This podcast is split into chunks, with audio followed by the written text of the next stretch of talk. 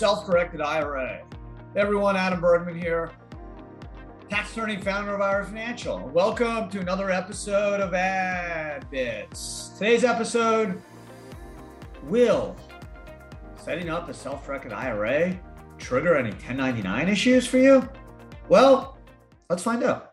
So before we get started, let's just talk about the two types of self-directed IRAs, right? There's a self-directed IRA that essentially is a custodian controlled IRA, meaning you roll your funds from a traditional bank or brokerage firm directly to the IRA custodian, i.e., IRA Financial. And then from there, IRA Financial will send the funds to the investment, whether it's real estate or private investments, hedge funds, private equity, real estate fund, cryptos, whatever it is. And the investment is in the name of the IRA. So in that case, if the IRA buys real estate or there's a loan fund and there's some type of 1099 from the investment provider, that 1099 will flow back to the IRA. And in that case, it's pretty simple, right? The 1099 recipient is the IRA, for example, IRA Financial Trust Company for the benefit of Adam Bergman's IRA. And generally, it matches up with the account holder, which would be the IRA. And from a 1099 standpoint, you don't have many issues since um, if the IRS does receive the 1099 and there's some type of automated underreporter program, they'll see it's an IRA and you don't have really much to worry about in terms of dealing with IRS notifications in terms of where the taxes. But let's turn to the self-directed IRA LLC or checkbook control IRA. In that case, the IRA generally wholly owns an LLC or owns a percentage of an LLC. The LLC is basically a pass through vehicle that's a special purpose entity that's essentially set up to make an IRA investment. A LLC is managed by the IRA owner, and as per the case law in Swanson v. Commissioner, 1996 tax court case, and multiple other tax court and other um, related IRA cases, the IRA owned entity can be managed by the IRA owner without triggering a prohibited transaction. Therefore, self-directed IRA LCs or checkbook control IRAs have become a very, very popular medium for IRA investors who want to have a little bit more control, limited liability protection, right? That's the main advantage of using an LLC or a limited liability company is you get limited liability protection, which means that all the other assets outside of the LLC is shielded from creditor attack. So if you own multiple real estate properties, most smart real estate IRA investors will set up special purpose separate LLCs for each real estate. So if there's an issue with one LLC or one property, I should say, and there's not enough insurance, or God forbid there, there's something tragic that happens, creditors can't go after other IRA properties or assets. So because the cost of setting up LLCs are so minimal and can be done so quickly, there's uh, really not a lot of reason not to have separate LLCs for separate real estate and other IRA investments. And that's been the trend for really the last 10 plus years. So, what happens if a self directed IRA LLC has a brokerage account, say Fidelity, or let's say there's an investment in a private equity fund or real estate fund or a loan fund, and there's some type of 1099 that's issued. Now, in most cases, the investment funds will not issue 1099s. They're generally going to issue K1s. But it's possible that depending on the investment, mostly in the traditional brokerage setting, where let's say your self directed IRA LLC has a brokerage account and there's interest or dividends um, or other gains like capital gains, 1099 cap, a 1099 will be issued. But who will it be issued to? Well, when you're opening a brokerage account, and let me focus on the brokerage example because this is the most common time, I would say, or the occurrence where a 1099 gets issued. So if you have an IRA LLC and you don't want to have a different brokerage account for your IRA traditional investments, you'd rather just have it all together in one LLC. So you have your real estate, let's say your cryptos, your hedge fund, excuse me, and your stocks and mutual funds, ETFs under one LLC umbrella, you need to open a brokerage account. Well, the good news is IRA is working on a partnership with Fidelity, which we're going to launch shortly. in um, second, um, probably, I hope before the summer, where you'll be able to buy robo investments and soon equities. And this way you won't have to deal with 1099 issues because it will be invested in the name of your IRA. Plus, you'll also be able to do real estate and other investments all from the same account. That is coming. But now, let's say you have a brokerage account at Schwab or Fidelity or TD, and you want to keep in the name of the LLC. You don't want to move the money back, roll it over, send it back to TD. What happens? Well, you open a brokerage account not in the name of the IRA, but in the name of the LLC. Okay. So ABC LLC. And let's say you have interest or dividends or royalties, whatever it is. Generally, the brokerage firm is going to file 1099 div, 1099 interest, 1099R, 1099B or cap, or your capital gains. So what happens? The 1099 is not made out to your IRA, it's made out to the LLC. But we know a single member LLC, which is an LLC owned by one IRA, is a disregarded entity for tax purposes. It does not file its own tax return. So now we have kind of a, I call it a black hole issue, right? Where you have a situation where the LLC is getting a 1099, but there's no corresponding tax return the LLC files. Why? Single member LLCs don't file tax returns. Who's the owner of the LLC? An IRA. IRAs are tax exempt. They do not file tax returns.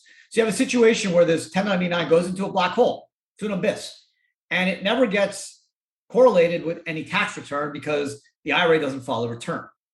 So what happens is you do have situations where a year, two years, even three years later, I've seen it.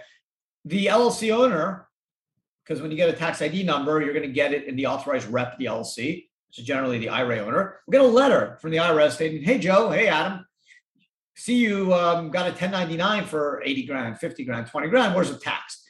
It's not on your 1040. It happens. It happened for the last 10 plus years since I've been in this business. Don't worry. We got you. We'll write back a letter. It happens as the IRA custodian saying, hey, this LLC is wholly owned by Adam Bergman's IRA. Here's the statement. Here's the operating agreement. That's why no tax was paid. And it goes away. But I'm just preparing you. It's a lengthy process. It's letter writing campaigns between us, you, and the IRS. Right? It's not like you could just pick up the phone and say, "Hey, IRS, um, this LLC is owned by an IRA. Here's a copy of the operating agreement. Copy the statement. Um, can you leave me alone?" The way the IRS works, as you probably know, not so easy. It takes time. It's literally letter writing, like we're back in the 70s or 80s. So it gets resolved. I've been doing this 12 plus years and I've never had a 1099 issue go unresolved. It just takes time. Okay.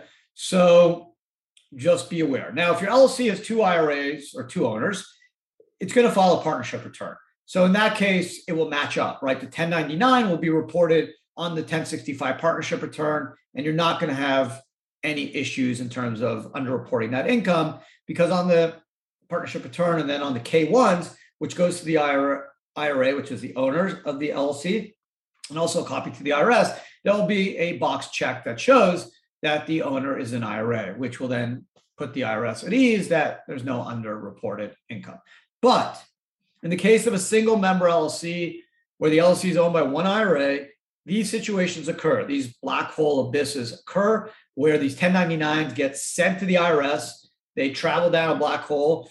And because the single member LLC is not filing a tax return, there's a unreported, unbalanced, um, unequal um, you know, situation where the IRS, depending on if these forms are part of their program, which is a IRS automated underreporter program, could trigger a letter.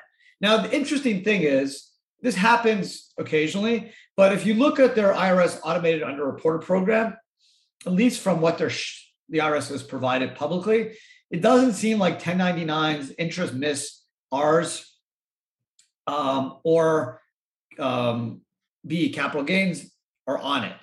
Based off what the IRS has disclosed, the 1099C for cancellation and indebtedness, 1099K for merchant card, 1099R for IRAs and 401k distributions, 1099 changes in capital control, and 1099 miss are part of this automated underreporter program, where this 1099, let's say NIST goes into a computer, and if they don't see that income on your 1040, bang, you get an automated letter.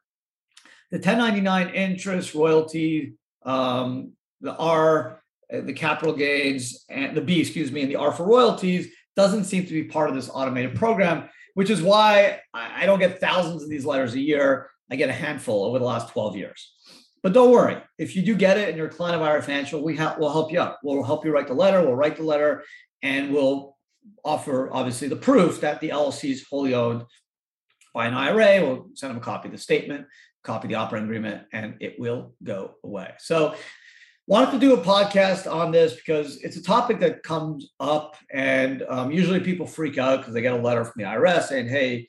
Joe, hey Adam, you owe us X dollars, or where's this eighty thousand dollars of underreported income. And then they call us freaking out. And then we explain to them, no, no, don't worry. This is why it happened. You have a brokerage firm, general brokerage account in general. You've gotten interest dividends or capital gains. The brokerage firm um, automatically, since they see an LLC, in some cases, these brokerage accounts don't disclose the owner, the beneficial owner of the brokerage account is an IRA. Thus, they issue these 1099s. And sometimes, even if they know they don't really repress reporting. They automatically issue the 1099s because it's just easier to just have a blanket system to issues 1099s irrespective of the beneficial owner of the LLC. And then those forms go into this black hole. And because there's no corresponding tax return filed by that single member LLC, it happens where letters are issued at some point in the future. And then it's up to you. And if you're a client of our Financial, us will help you um, deal with these letters and then obviously uh, respond to them with evidence and proof that the IRA is the sole owner of the LLC. And that's why the income is not reported on a 1040 because it is not taxable. IRAs are tax exempt. That's why you use IRAs to make investments. And the brokerage firm simply issued a 1099, uh, which uh, inadvertently, because there should have been a repression of, or the reporting should have been repressed um, but again, a lot of these brokerage firms just do not do that. So hope you guys uh, enjoyed it. If you have a self-directed IRA without an LLC, um, yeah, you just learned something. This this podcast probably isn't super relevant to you because the 1099s will mesh with the ownership since it will be IRA Financial Trust for the benefit of Adam Bergman IRA, and the 1099 will be in the name of the IRA you're not going to have letters sent to you because the letter would go to the IRA custodian, us, and that doesn't happen. But in the case of a single member LLC, where the owner is ABC LLC or XYZ LLC, some cases a brokerage firm does not know who the beneficial owner is, IRA, and they just issue the LLC the K the 1099. And since the LLC does not file a tax return, bang, you got the situation or a letter will be um, formulated by the IRS, and then we will help you address it and uh, make it go away. If it's a multiple member LLC, more than one owner, and, and there's an IRA there, there'll be K1s. Um, and because the multiple member LLC will file a 1065, that 1099 income will be reported on the 1065. Since the owners are IRAs, that income will be basically not subject to tax, right? Because all partnership income flows through to the owners. And since the owners do not pay tax, um, you, you don't have a uh, underreporting issue. So there you go. Uh, another episode of AdBits. So if you guys enjoyed it, if you're watching on YouTube, thank you. If you are listening on Apple, Spotify, SoundCloud, wherever you are listening to your podcast, also thank you. Don't forget to subscribe. This is a weekly podcast that uh, tackles a bit of self-directed information each week. So generally you get a whole selection of various topics from IRAs, 401ks, alternative assets, tax topics, um, you name it, you got it. So if you are interested in uh, learning about retirement accounts and ta- an alternative take on retirement accounts, including using alternative assets to invest using retirement funds, this is the best place for you to get that information. So love doing these podcasts, these videos. So hope you guys enjoy it. Have a great rest of your week and talk to everyone again shortly. Take care.